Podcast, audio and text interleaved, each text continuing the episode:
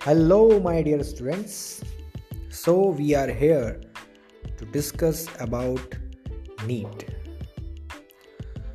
मेरे हिसाब से सबसे पहली चीज़ नीट एग्ज़ाम के लिए जो सबसे इम्पोर्टेंट है या किसी भी कंपटिटिव एग्ज़ाम के लिए जो सबसे इम्पोर्टेंट है वो ये है कि हम एग्ज़ाम की प्रिपरेशन स्टार्ट करें उससे पहले ये ज़रूरी होता है कि हम उस एग्ज़ाम को जान लें आई I मीन mean कि आप एग्ज़ाम की प्रिपरेशन स्टार्ट कर रहे हैं। उससे ज़्यादा ज़रूरी है कि आप उस एग्ज़ाम की साइंस को समझ लें। उस एग्ज़ाम के टारगेट तक हमें कैसे पहुँचना होता है? क्या क्या हर्डल्स हमें सामने आती हैं? उन हर्डल्स को हम कैसे ईज़ कर सकते हैं? उनसे कैसे आगे बढ़ सकते हैं? परफॉर्मेंस से रिलेटेड जो भी क्वेरीज हमारी डेवलप हो सकती हैं आगे।